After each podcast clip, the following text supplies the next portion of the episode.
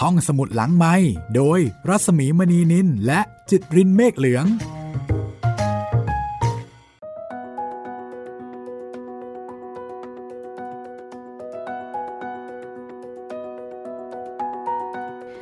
มาแล้วค่ะ ตอนที่ 10 ความพยาบาท มารีคอเรลลี่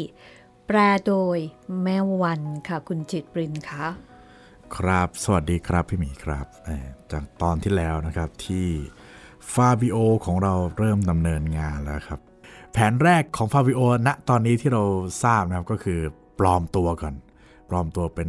คอนเต้เซซาเล่โอลิว่าครับ ตอนนี้ก็ตีซี้กับตัวของเอ่อกิโดกิโดอยู่ ใช่ แล้วก็คิดว่าน่าจะไปได้สวยนะครับ ก็มีพูดคุยพบปะดื่มกินสังสรรค์กันไปเล็กน้อย แล้วก็ไม่ใช่เฉพาะปลอมหน้าหรือว่าปลอมแปลงเอ่อรูปลักษณ์อย่างเดียว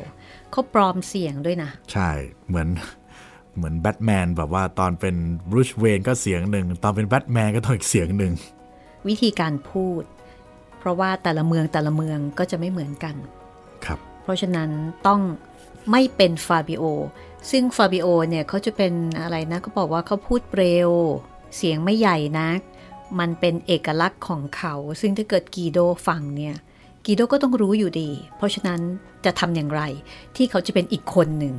แล้วที่สำคัญต้องแก่ด้วยค่ะ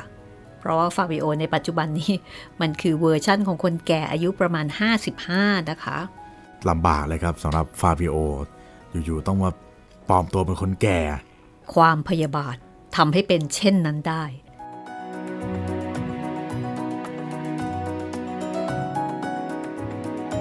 แต่ตอนนี้ก็เหมือนกับว่ากีโดก็ก็เข้าตามแผนเนาะไม่ก็ไม่รู้ว่าแผนขั้นต่อๆไปของฟาบิโอเนี่ยจะเป็นแบบไหนอะไรยังไงนะครับ ก็ต้องติดตามกันต่อไป และสำหรับวันนี้นะคะ ก็จะเป็นตอนที่ 10 ค่ะ เราก็เจอเจอกันวันจันทร์ วันพุธ แล้วก็วันศุกร์นะคะ และถ้าเกิดว่าต้องการจะติดต่อกับเราสองคนนะคะ สามารถติดต่อพูดคุยกันมาได้ค่ะ 2 ช่องทางครับ ทางแฟนเพจ Facebook ไทย PBS Podcast แล้วก็แฟนเพจของพี่หมีนะครับ รัศมีมณีนินครับผม มาเลยค่ะ มาฟังกัน เพื่อนรักหักเหลี่ยมโหดอย่างกับหนังฮ่องกงครับพี่ ต้องบอกว่าเพื่อนเคยรัก ครับหักเหลี่ยงเฉือนคมกันจริง ๆ นะคะ แต่ว่าอีกคนหนึงอีกกีโดเนี่ยกีโดไม่รู้ เอาละค่ะ มาต่อกันเลยนะคะ กับการสนทนาของสองหนุ่มนี้ค่ะ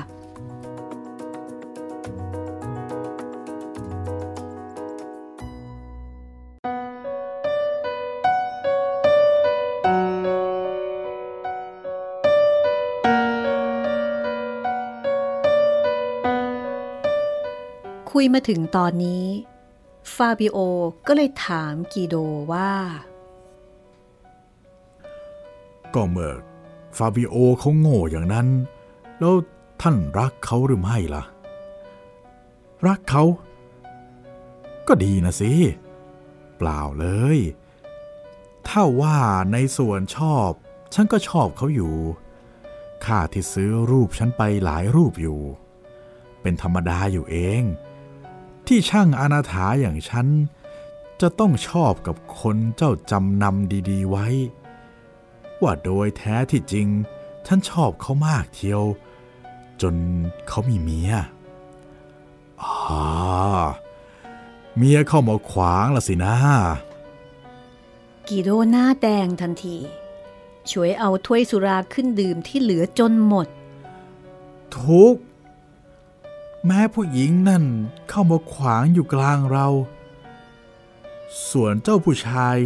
พอมีเมียเข้า ก็แปลกไปกว่าก่อน เออนี่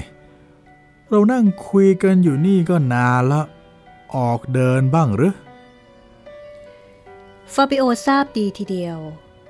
ว่ากีโดตั้งใจจะเปลี่ยนเรื่องสนทนา เขาจึงค่อยๆ ลุกขึ้นจากเก้าอี้ช้าๆ ประหนึ่งเส้นสายตึงตามนิสัยของคนแก่ ชักนาฬิกาเรือนทองฝังเพชรออกมาดูเวลา ยามเสร็จแล้ว ไปกันทีก็ดี ฟาบิโอพูด แล้วก็บอกกับกีโดว่า ปกติ เขาจะต้องนอนราวเวลานี้เสมอ เพราะว่าตาทนแสงสว่างจะจัดเช่นนี้ไม่ค่อยได้นาน แล้วก็ถามกีโดว่า จะไปส่งฟาบิโอถึงที่โฮเทลหรืออย่างไร ถ้าไปก็จะยังคงได้คุยกันไปตามทางอีก แล้วก็ถามกีโดว่า ถ้าท่านว่างๆ ฉันเชื่อว่าฉันคงจะได้รับโอกาสดี ได้ชมรูปที่ท่านเขียนเป็นขวัญตาบ้างเป็นแท้ บางที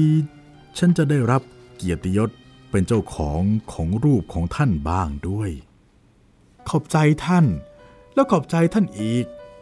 จนกว่าจะขอบใจได้พันครั้งหมื่นครั้ง ถ้าของสิ่งที่ได้เขียนไว้นั่น เป็นที่พอใจของท่านแล้ว ฉันก็รับเกียรติยศอย่างสูง เสียแต่เดี๋ยวนี้ ฉันไม่ใคร่จะตะกระหาเจ้าจำนำดีๆ เสียแล้ว คือทำไมเหรอ คือนึกจะเลิกหากินในวิชานี้ ในชั่วหกเดือนนี่แหละ จริงเหรอ ท่านได้รับมรดกใหญ่โตละสิเหรอเออ ก็ไม่เชิงอะแต่จะแต่งงานกับคนมีเงิน มันก็คล้ายๆกันนั่นแหละจริงไหมล่ะท่าน เยี่ยม ขออวยพรด้วย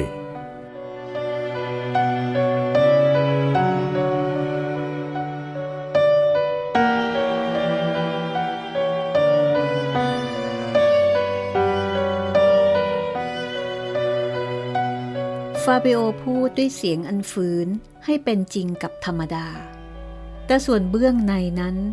เขาแค้นเคือง เพราะคำที่เขาพูดนั้น เข้าใจได้ดีทีเดียวว่า หมายความว่าอย่างไร อีกหกเดือน กีโดหมายจะแต่งงานกับภรรยาของเขาหกเดือนเป็นกำหนดไว้ทุกอย่างน้อยที่สุดหกเดือน ในช่วงเวลานั้น จะเป็นอย่างไรบ้างก็ไม่ทราบ มีความคิดอย่างนี้เข้ามาครอบงำจิตใจของเขาอยู่ทำให้ฟาบิโอนิ่ง เดินเคียงข้างกันไปจนไกล ดวงจันทร์ส่องแสงสว่าง พวกผู้หญิงสาวๆ เดินเคลียร์ไปกับผู้ชายที่รัก ในทะเลก็ได้ยินเสียงครุยและเสียงแมนโดลีนมาจากเรือที่ลอยล่องมาตามน้ำ ล้วนแต่มีความสุขสนุกสนานมากอยู่รอบข้าง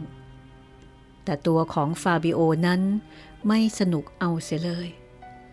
เขาคันมือ อยากจะเข้ากระวัดบีบคอเจ้ามหาโกหก ซึ่งเดินเคียงอยู่นั้น ถ้าผีสางเทวดารู้เท่าก็ทายความที่เป็นจริงถูก อยากจะรู้นักว่า กีโดจะวางหน้าอย่างไร อยากจะรู้ว่า กิริยาจะเป็นอย่างเดี๋ยวนี้หรือไม่ ฟาบิโอชำเลืองมองกีโด กีโดก็เดินร้องเพลงฮึมฮึมภายหลังเห็นจะรู้สึกว่า ฟาบิโอกำลังจ้องมองเขาอยู่ เขาจึงหยุดฮัมเพลงลงกลางคัน แล้วก็หันมาพูดกับฟาบิโอว่า ท่าน เห็นจะเที่ยวไกลและได้เห็นมากท่านคอนเต้ ได้เที่ยวได้เห็นมากอยู่ อืม ในประเทศใดที่ท่านได้ประสบผู้หญิงอย่างงามที่สุด รับประทานโทษท่าน ฟาบิโอตอบประดุดไม่สู้พอใจในคำถาม ฟาบิโอบอกว่า ธุระของเขาที่ผ่านมา แยกให้เขาห่างจากเรื่องของผู้หญิง เพราะไปมัวคิดถึงสมบัติและสิ่งอื่นๆ เว้นอย่างเดียว แต่เรื่องผู้หญิง เขาไม่เคยรู้จักรักผู้หญิง หน้าสวยหน้างาม กับหน้าธรรมดาสำหรับฟาบิโอ ดูมันเหมือนกันหมด ตั้งแต่หนุ่มมาจนตราบเท่าชราถึงป่านนี้ ฟาบิโอในร่างของเขาคอนเต้ ก็บอกไปว่า ฉันไม่มีความปรารถนาที่จะเปลี่ยนความคิดที่เกี่ยวกับผู้หญิงเลย ถ้าจะพูดแก่ท่านโดยความจริงแล้ว มันตรงกันข้ามกับคำที่ว่ารัก มาถึงตอนนี้เฟอร์รารี่หัวเราะ ท่านทำให้ฉันระลึกถึงฟาบิโอเลย เมื่อก่อนมีเมียเขาพูดอย่างท่านชนนี้แหละ ถึงหากว่าเขาจะยังหนุ่มแน่น และยังไม่เคยได้รับความเจ็บใจมาแล้วอย่างท่านก็ดี แต่คอนเต้เขาเปลี่ยนความคิดปุบปับรวดเร็วใจหาย นึกแล้วก็ออกขัน ฟาบิโอก็เลยถามว่า ภรรยาของคาฟาบิโอโรมานีในความคิดของกีโด น่าจะสวยเลิศหยอกอยู่เมื่อไร รูปทรงอ่อนแอน ผิวบาง ทั้งหูทั้งตา ทั้งหน้าทั้งคิ้ว งามพร้อม ฉันยังไม่เคยเห็นนางฟ้าจริง ๆ หรอก แต่นางฟ้าที่เขาเขียนไว้แหละ เป็นสู้ไม่ได้หลุดเที่ยว จะมาพันนารูปโฉมโนมพัน คำก็แสดงความงามไม่พอ ไว้ให้ท่านดูเอาเองเถอะ ท่านเป็นเพื่อนของพ่อผัวหล่อน ท่านควรจะไปเยี่ยมนะ เหตุไรจึงจะควรไปล่ะ ฉันไม่มีความปรารถนาจะเจอหล่อนเลย อันหนึ่งนะ หล่อนกำลังอยู่ระหว่างไว้ทุกข์ ไม่ใครอยากจะพบปะแขก ควรหรือ ฉันจะไปกวนให้หลอนนึกถึงทุกข์ถึงโศกมากอีก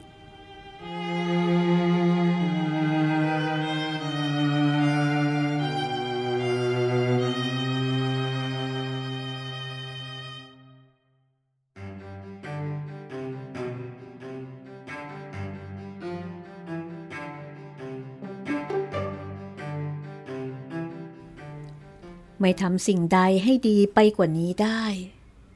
ยิ่งแสดงความไม่ปรารถนา จะพบเคาเตสโปรมานี กีโด ก็ยิ่งอยากจะชักนำให้รู้จักมากขึ้น กีโดจึงพูดด้วยความร้อนรนหน่อยๆ เออแต่แต่ท่านท่านต้องไปเยี่ยมหลอนนะ คงรับรองเป็นแน่ รับรองอย่างพิเศษเลย อายุของท่านประการหนึ่ง ความคุ้นเคยแก่พวกพ้องผู้ใหญ่ผู้ใหญ่ประการหนึ่งจำเป็นที่หล่อนจะต้องรับรองด้วยความเคารพคารวะอย่างมาก โดยที่แท้หล่อนไม่สู้จะเศร้ากีโดหยุดค้างที่ตรงนี้ เพราะขณะนั้นทั้งคู่มาถึงประตูโฮเทลเสียแล้ว ฟาบิโอเดินขึ้นบันไดใหญ่ แล้วก็ร้องเชิญกีโดว่า เชิญท่านขึ้นมาห้องฉันก่อนเถอะเสพสุรากันเสียอีกสักถ้วยก่อนจึงค่อยไป ก็ฉะนั้น ข้างเมียก็ไม่พอใจสามีเลยสิ โดยความเชื้อเชิญและกิริยาวาจาของฟาบิโอทำให้เฟอร์รารี่ตายใจ สนิทสนมมากขึ้นทุกที เขาเอาแขนไขว่เข้าในแขนของฟาบิโอ เมื่อเดินขึ้นบันได แล้วก็พูดด้วยสำเนียงอันเชื่อไว้วางใจว่า ท่านเอ๋ยผู้หญิงจะรักผู้ชาย คนที่พ่อแม่ข่มขืน ยกยอขอให้เพื่อแหนแก่สมบัตินั้นอย่างไรได้ ดังฉันได้เล่าให้ฟังแล้วว่า เพื่อนคนเก่าของฉันน่ะไม่มีความระวังระวัย รักษาความงามของภรรยาเลย เย็นราวกับหิน มัวแต่คลุกอยู่กับหนังสือ วันยันค่ำคืนยันรุ่ง เมื่อเป็นชะนี้ข้างภรรยาจะมีความรักอย่างไรได้ พอมาถึงห้อง ฟาบิโอก็เปิดประตูกว้างออก เฟอร์รารีมีความพิศวงในการแต่งห้องที่ฟุ่มเฟือยหรูหรา เมื่อจะตอบคำพูดของกิโดเฟอร์รารี ฟาบิโอ ก็ยิ้ม แล้วก็บอกว่า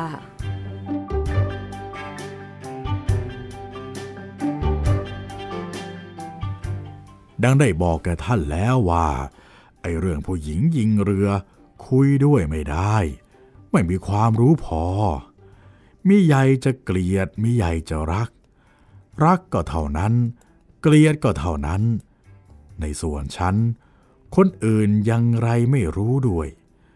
นึกว่าผู้หญิงเหมือนกับลูกแมวขนองขนอง ประเดี๋ยวก็ควรประเดี๋ยวก็กัด ถ้าคนเลี้ยงตบเบาๆให้ถูกวิธี ก็เคลียร์คลอด้วยดี แต่พอเหยียบหางเขาแล้ว แป๋วฟอ ลองชิมเหล้ามอนเตปูเซโนหน่อยหรือท่าน อืม เด็ดมาก นี่ท่านอยู่อย่างเจ้าเลยนะคอนเต้ บอกให้รู้ตัวว่าฉันอิจฉาท่าน โอ้ยท่านไม่ต้องอิจฉาอะไรหรอก ท่านมีความหนุ่มท่านมีความสบาย และตามที่ท่านทำให้ฉันเข้าใจนะ มีความรักด้วย สิ่งเหล่านี้ดีกว่าสมบัติทั้งปวงโดยแท้ คนทั้งหลายย่อมกล่าวกันว่าอย่างนั้น ความหนุ่มแน่นและความสบาย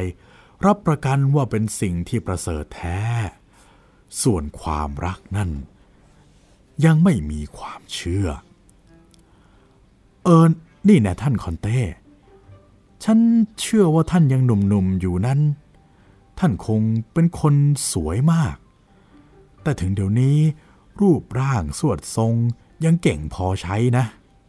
ฟาบิโอก้มศีรษะ กระทำคำนับ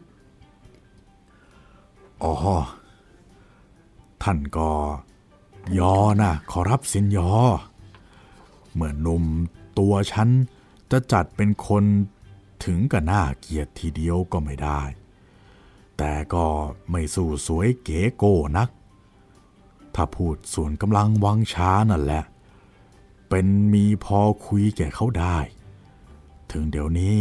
ก็ยังไม่อ่อนแอ เชื่อเที่ยว กิโดเฟอร์รารีตอบ ตอนนี้เขายังเพ่งพิจารณาดูฟาบิโอทั่วสารพางกาย เขารู้สึกว่ามีสิ่งที่มาประจวบกันอย่างประหลาดข้อหนึ่ง คือรูปร่างของฟาบิโอในร่างของคอนเต้ มีความคล้ายกับฟาบิโอเขาโรมานีเพื่อนเก่าของเขา ราวกับหล่อมาจากพิมพ์เดียวกันทีเดียว จากนั้นฟาบิโอ ในร่างของคอนเต้ ก็รินสุราลงถ้วยสำหรับรับประทานเอง ด้วยมืออันมั่นคงปี้ได้สะทกสถาน พอดื่มแล้ว ก็กลับมาพูดกับกีโดอีกว่า จริงหรือฉันมีความยินดีที่ได้รับเกียรติยศเป็นผู้เตือนใจท่านให้ระลึกถึงเขานะ คนสูงสูงเนี่ย ย่อมคล้ายคลึงกันมาก นี่พูดส่วนสูง สวยอกใหญ่ไหลพึงด้วยกัน ถ้าส่วนสูง โย่งเก้หยองโก้อย่างคนละอย่าง คิ้วของกีโดเฟอร์รารี่ขมวด แต่ไม่ใช่ขมวดโกรธ ขมวดอย่างคนทั่วไป เวลาที่นิ่งตรองอะไรต่ออะไร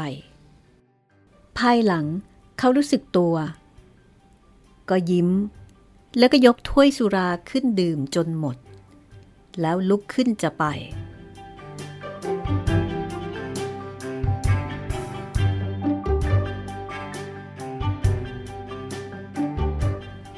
แต่ก่อนจะไป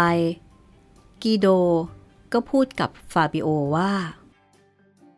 หวังใจว่า ท่านจะอนุญาตให้ฉัน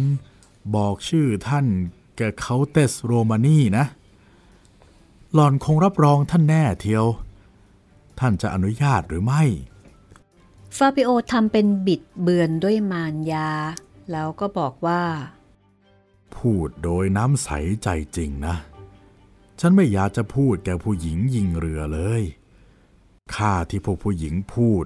เหลวแหลกไม่ถูกวิเคราะห์ มีแต่ยั่วยวนไม่เป็นเมื่อเป็นคราว แต่ทว่าท่านกับฉันนั้น ก็ได้รู้จักกันถึงโดยว่า ไม่สู้นานก็สนิทสนมมากอยู่ เมื่อท่านไม่มีความรังเกียจแล้ว อยากจะวานท่านเป็นทูตไปยังเขาเตส แต่บางทีท่านจะยังไม่มีโอกาสที่จะพบเขาเตสอีกหลายวันดอกกระมังกีโดหน้าแดงหน่อยๆ แล้วก็บอกว่า อ๋อ ตรงกันข้ามเลย ฉันจะไปบ้านหลอนค่ำวันนี้ และธุระที่ท่านจะใช้นั้นทำให้ฉันเพิ่มความยินดีอีกมาก ธุระที่จะวานท่านนั้น ไม่หนักหนาอะไรนัก เออฉันจะเล่าเรื่องให้ท่านฟังแต่พอสังเขปว่าเหตุใด จึงได้อยากจะพบท่านชายหนุ่ม ที่ถึงแก่กรรมแล้วฟาบิโอในร่างของท่านเขาเล่าให้กับกีโดเฟอร์รารี่ฟังว่า เมื่อสมัยที่เขายังหนุ่มๆอยู่นั้นเขาโรมานีเป็นผู้อุปการะช่วยเหลือเกื้อหนุนเขามามาก บุญคุณของเขาโรมานี ยังอยู่ในดวงใจของเขาอยู่เสมอ และยังคงคิดอยู่เสมอที่จะทดแทนบุญคุณ มาบัดนี้ เขาได้รวบรวมเพชรพลอยอย่างหาค่ามิได้มาหลายเม็ด เพื่อจะให้แก่บุตรของเพื่อนเก่า ประสงค์จะให้เป็นที่ประลึกบ้างเล็กน้อย ปรือมิฉะนั้น ก็เพื่อจะแสดงความกตัญญูต่อวงของท่านผู้มีพระเดชพระคุณต่อเขา และมาบัดนี้ บุตรชายของผู้มีพระคุณก็ถึงแก่กรรมแล้ว เพชรพลอยที่หามา จะมีประโยชน์อะไรอีก ฟาบิโอก็เลยเล่าว่า เขาตัดสินใจแล้ว ว่าเขาจะทำกำนันเสียให้กับเขาเตส ถ้าหล่อนยินดีจะรับ ถ้าแม้นสามีของหล่อนยังมีชีวิตอยู่ ของเหล่านี้ก็คงจะตกเป็นของหล่อนวันยังค่ำฉะนั้นบัดนี้ก็ควรจะเป็นของหล่อนเหมือนกัน กิโดเฟอร์รารีได้ฟังดังนั้น ก็ตอบไปว่า ฉันมีความยินดีที่จะได้รับเกียรติยศเป็นทูตนำข่าวของท่านนะ สตรีงามชอบเพชรพลอย คนไหนบ้างที่ไม่ชอบ ตาคมกับเพชรพราว ถูกกันเยี่ยมพิลึก ลาก่อนละท่านคอนเต้ หวังใจว่าเราจะได้พบกันเนืองๆนะกิโดเฟอร์รารีลุกขึ้นยืน จะลาไปทันที ในขณะที่ฟาบิโอก็บอกว่า ข้อนั้นไม่สงสัยเลย แล้วทั้งคู่ก็จับมือกัน กีโดจับมือกับฟาบิโอด้วยความเต็มใจ แต่ในส่วนของฟาบิโอรู้สึกเฉยๆ มองดูทางหน้าต่าง hotel เห็นกีโดเดินไปตามถนนด้วยความสุขในใจ พอเดินไปห่างเขา แล้วเหลียวหน้าดู เปิดหมวกคำนับอีก แล้วเดินลับตัวไป ความพยาบาท ได้เริ่มต้นแล้ว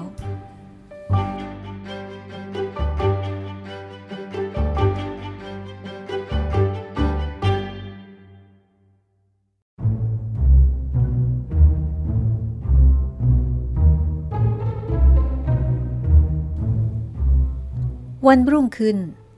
กิโดเฟอร์รารีมาหาฟาบิโอแต่เช้า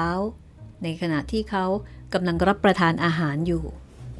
กิโดขอโทษในการที่จะมารบกวนในขณะเมื่อรับประทานอาหารอยู่ฉะนั้น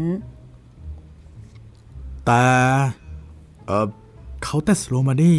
สั่งมาเป็นการร้อน ซึ่งจำเป็นอย่างยิ่งที่ฉันต้องทำตามนะเราพวกผู้ชายต้องเป็นทาสของแม่เจ้าประคุณวันยันค่ำไม่วันยันค่ฟาบิโอขัดคอ และกระทำกิริยาให้เขานั่งำมีข้อยกเว้นอยู่บ้าง เช่น ตัวฉันเองเป็นตัวอย่างเอาวเชิญรับประทานกาแฟเอ่อขอบขอบใจ ฉันรับประทานมาเมื่อตะกี้นี่เอง เชิญรับประทานให้สบายเถอะ อย่าห่วงกันเลย เขาแต่ให้บอกแก่ท่านว่า อ๋อ เมื่อคืนไปหามาหรือฟาบิโอทะลุกลางปล้อง ในขณะที่กีโดก็อึกอึกอักอักเขาตอบว่า ไปไปไปไปเอ่อไปไปอยู่ประเดี๋ยวเดียวเท่านั้นแหละนำเนื้อความของท่านไปเล่าให้หล่อนฟัง แล้วหล่อนก็ขอบใจท่านเป็นอันมากนะ แล้วก็ขอให้ฉันบอกแก่ท่านว่า หล่อนจะรับเพชรพลอยเหล่านั้นไม่ได้เลย ถ้าท่านจะไม่ไปเยี่ยมเยียนให้เป็นเกียรติยศแก่หล่อนบ้าง แขกเรืออื่นนั้น เป็นไม่รับรองใครเป็นอันขาดในเวลาที่ไว้ทุกนี้ แต่ท่านท่านเป็น ท่านเป็นเพื่อนอันสนิทเก่าแก่ของวงญาติของสามีจำเป็นอยู่เองที่หล่อนจะต้องรับรองด้วยความเต็มอกเต็มใจ ฟาบิโอก้มศีรษะกระทำคำนับ พรางบอกว่า ฉันถูกเยินยอเหลือเกิน การเชื้อเชิญด้วยเต็มอกเต็มใจชะนี้ เป็นของไม่ใครจะได้พบเนืองๆนะ แต่มีความเสียใจที่จะรับเชิญไม่ได้ ถึงอย่างไรอย่างไรก็ในหมู่นี้ไม่ได้ ขอท่านได้เอื้อนำใจความอันนี้ไปแต่งเคลือบน้ำตาลให้หวานฉ่ำและบอกกับเขาเตสด้วยเถิด กิโดตะลึงด้วยความประหลาด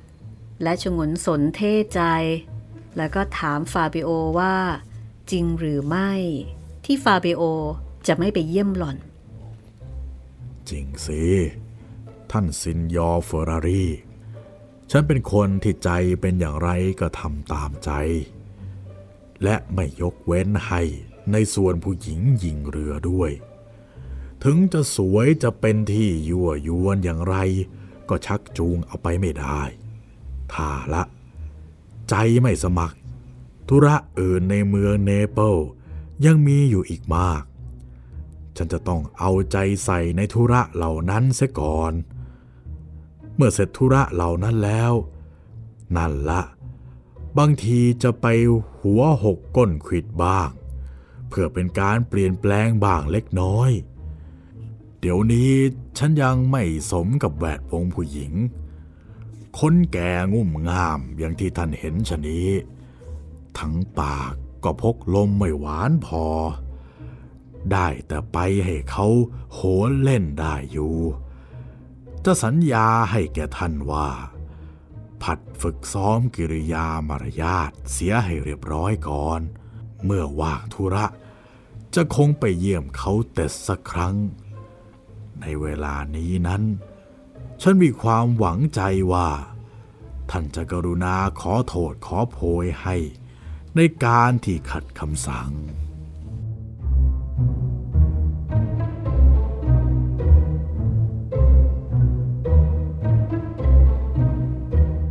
กิโดเฟอร์รารีแสดงกิริยาประหลาดใจมาก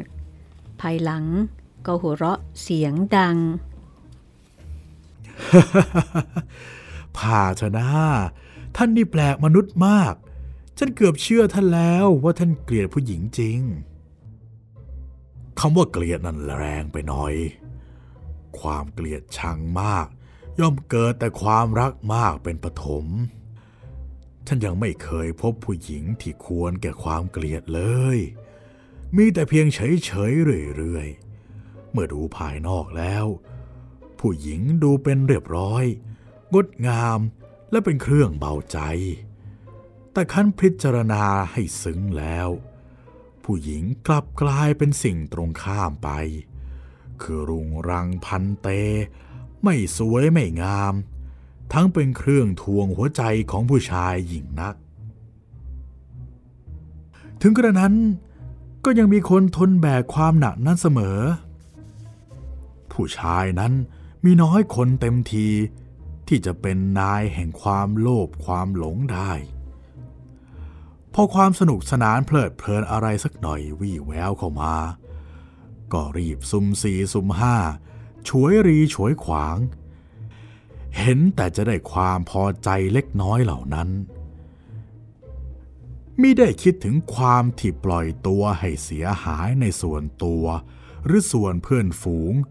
หรืออะไรอะไร ความรักจูงจมูกไปไหนๆได้ตามสบาย ตะกรามคว้าความสวยความงามผู้หญิง ราวกับเด็กเล็กคว้าขนม ถ้าขนมเป็นของดี ก็พอคุ้มอัดคุ้มเวลาที่เสียไป แม้นโดนขนมบูดแฉะเข้าสิสำร้าย อัดก็เสียท้องก็ปวด ประโยชน์จะมีมาแต่ไหนเฟอร์รารี่แบมือยกไหล แล้วก็บอกว่าเขายังไม่เห็นด้วย แต่ในเวลานี้กีโด ก็ยังไม่เถียงฟาบิโอในร่างของคอนเต้ ตามความเห็นของกีโด กีโดเฟอร์รารี่แบมือยกไหล่ แล้วก็บอกว่า ในเรื่องนี้ เขายังไม่เห็นด้วย แต่ตอนนี้ยังไม่เถียงกับฟาบิโอ แล้วก็บอกว่าทุกคนย่อมมีความเห็นส่วนตัว ความเห็นย่อมแผกเพี้ยนกันบ้าง ไม่มากก็น้อย เมื่อยังหนุ่มอยู่ ชีวิตเหมือนกับสวนดอกไม้ ความรักและความยิ้มแย้มของสตรี ประดุดแสงอาทิตย์ อันตกลงต้องดอกไม้ในสวนนั้น กระทำให้เป็นสวนเป็นที่ที่พึงชม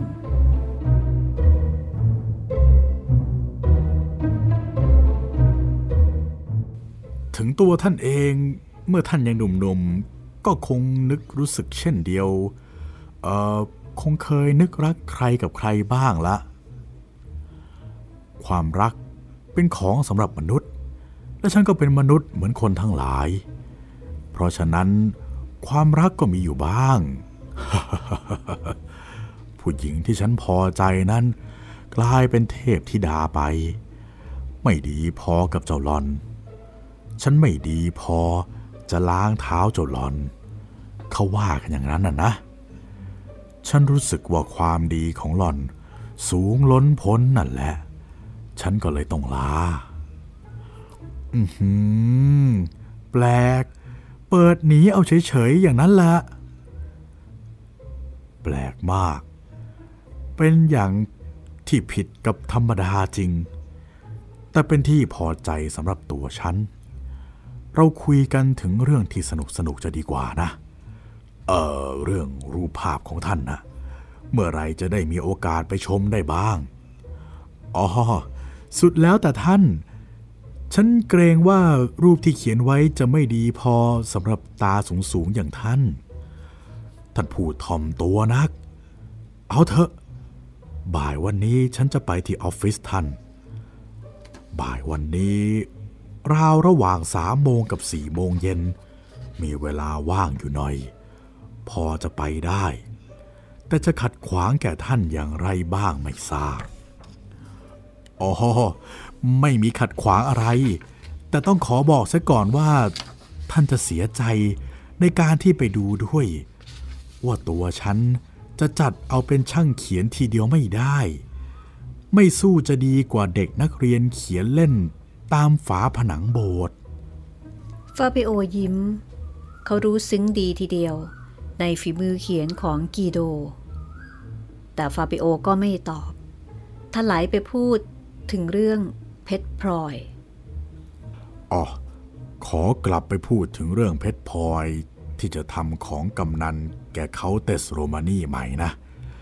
ท่านจะชมหรือไม่เล่า ฉันอยากขอชมเป็นขวัญตาแท้ๆ คงจะเยี่ยมหนึ่งไม่มีสองก่อนนึกว่าอย่างนั้นล่ะท่าน ว่าดังนั้นแล้ว ฟาบิโอก็เดินไปที่มุมห้อง เอาลูกกุญแจไขกำปั่นเหล็ก หยิบเอาหีบเพชรพลอยชุดนั้นขึ้นมาส่งให้กีโดดู ในหีบนั้นมีสร้อยคอประดับด้วยทับทิมและเพชรเม็ดใหญ่ ๆ และกำไลมือเข้าชุดกัน มีปิ่นปักมวย แหวนนินกางเขนสำหรับห้อยคอทำด้วยเพชรสีชมพู เมื่อกีโดเห็นของอันมีค่าเหล่านี้เข้า ในตาก็เปิดขึ้นโตและนั่งพิจารณาทีละสิ่ง เขาตรวจเม็ดพลอยทีละเม็ด อยู่ด้วยความพิศวงมาก เป็นแต่ของเล็กน้อยเท่านั้น แต่บางทีจะเป็นที่ชอบใจผู้หญิง และถ้าท่านจะมีความเอื้อรับเอาของฝากเหล่านี้ไปให้เขาเตสโรมานีแล้ว ฉันจะมีความขอบใจมาก อันหนึ่ง ของเหล่านี้เป็นของเจ้าหล่อนแท้ ถ้าผัวหล่อนยังมีชีวิตอยู่ เขาก็คงมอบให้แก่หล่อน เพราะฉะนั้นหลอนไม่ควรจะมีความรังเกียจที่จะรับของซึ่งเป็นของของตนเอง การทั้งนี้จะสำเร็จได้ดี ก็เพราะสติปัญญาและวาจาของท่าน กิโดเฟอร์รี่ประหลาดใจ แล้วก็บอกว่า ท่านต้องไปเยี่ยมลอน ฉันจะต้องถือเอาว่า การจะไปเยี่ยมเป็นการแน่นอน เออ ดูท่านร้อนอกร้อนใจในเรื่องเยี่ยมนี่เหลือเกินนะ ขอถามสักหน่อยเถอะว่า เหตุไรจึงเป็นของที่จำเป็นอย่างยิ่ง อ๋อ ฉันนึกเอาเองว่าเคาเตสน่ะคงมีความ โทมนัสมาก ถ้าและท่านไม่เปิดโอกาสให้หล่อนขอบใจสำหรับของกำนันอันมีค่ามากชนี้ อันหนึ่ง หล่อนทราบว่าการที่เยี่ยมเยียนนั้น ไม่เป็นของต้องห้ามอันใด บางทีฉันเกือบทายล่วงหน้าได้ ว่าหล่อนคงไม่รับของเหล่านี้ไว้ อย่าร้อนใจไปเลย หล่อนอยากขอบใจ ก็ต้องให้ขอบเสียให้พอความประสงค์ ฉันสัญญาว่าในสองสามวันนี้ จะไปเยี่ยมนะ โดยที่จริงท่านรับปากว่า ท่านจะชักนำให้รู้จัก เอาเป็นตกลง ถ้าฉะนั้นฉันจะรับเอาหีบเครื่องเพชรนี่ไปให้หล่อนนะ ฉันอาจจะพูดได้คอนเต้ ว่าให้ท่านไปทั่วพิภพเที่ยว ท่านจะไม่เจอหญิงใดที่ควรแก่เครื่องแต่งตัวนี้ยิ่งกว่าเลย ไม่สงสัยเลย ฉันเชื่อท่านทีเดียว ตัวฉันเองไม่มีความรู้พอที่จะเป็นตุลาการชี้ได้ว่า คนหน้าสวย รูปร่างสวดทรงงามนั้นเป็นอย่างไร ท่านว่างามเป็นงาม ดีเป็นดี ขอโทษเถอะ อย่าคิดอย่างโน้นอย่างนี้ ขอเชิญท่านกลับไปก่อน ฉันอยากอยู่เงียบๆสักหน่อย ในระหว่างสามโมงกับสี่โมงเย็น จึงจะไปที่ออฟฟิศท่าน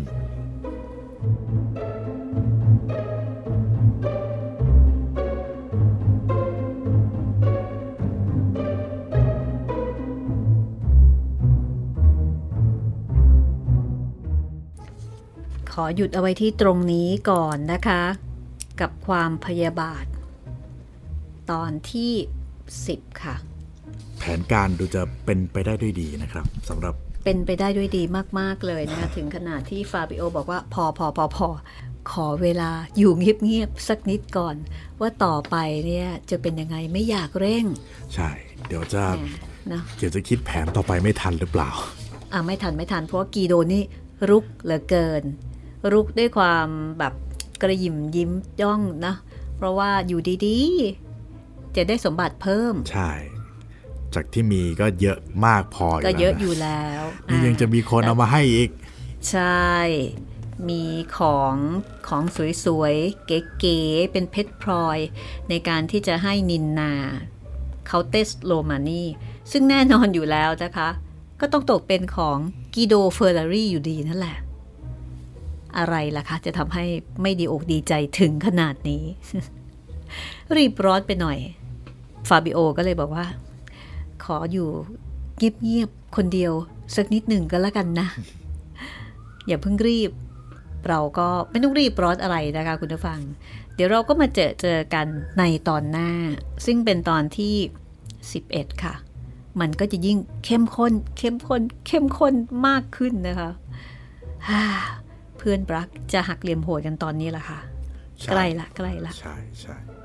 แหมก็ต้องติดตามตอนต่อไปของความพยาบาทได้นะครับ ทางเว็บไซต์แล้วก็แอปพลิเคชันของไทย PBS Podcast นะครับ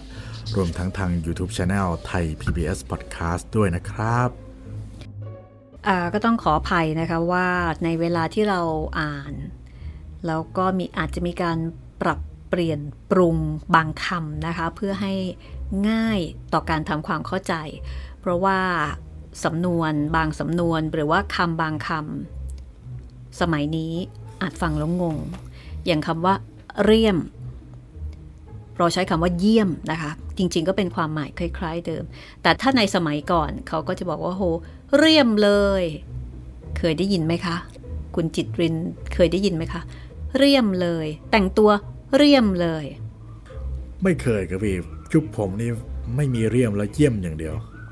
จริงๆ ก็ยังพอฟังได้อยู่นะ ก็คือถ้าเกิดว่าเป็นคนที่อายุประมาณสัก80 90 ไปแล้วเนี่ย อันนี้ยังพอฟังได้ ถ้าเกิดว่าเป็นผู้สูงอายุที่เนาะ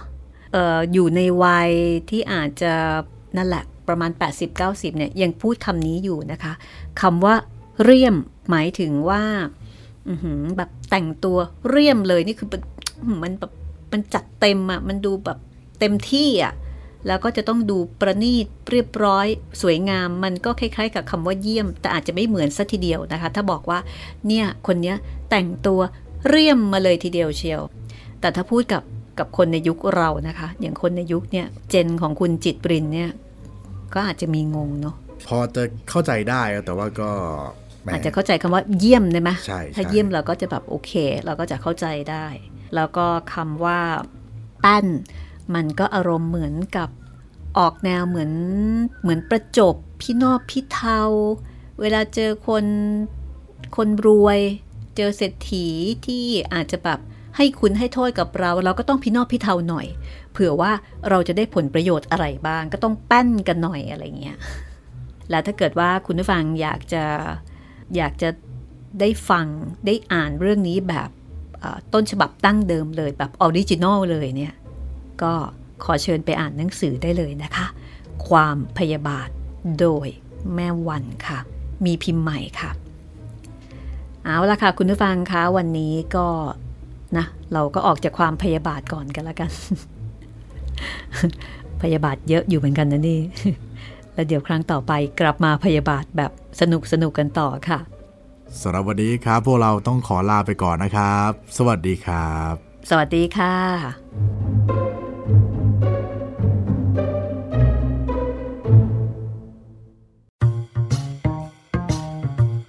ห้องสมุดหลังไม้โดยรัสมีมณีนินและจิตรินเมฆเหลือง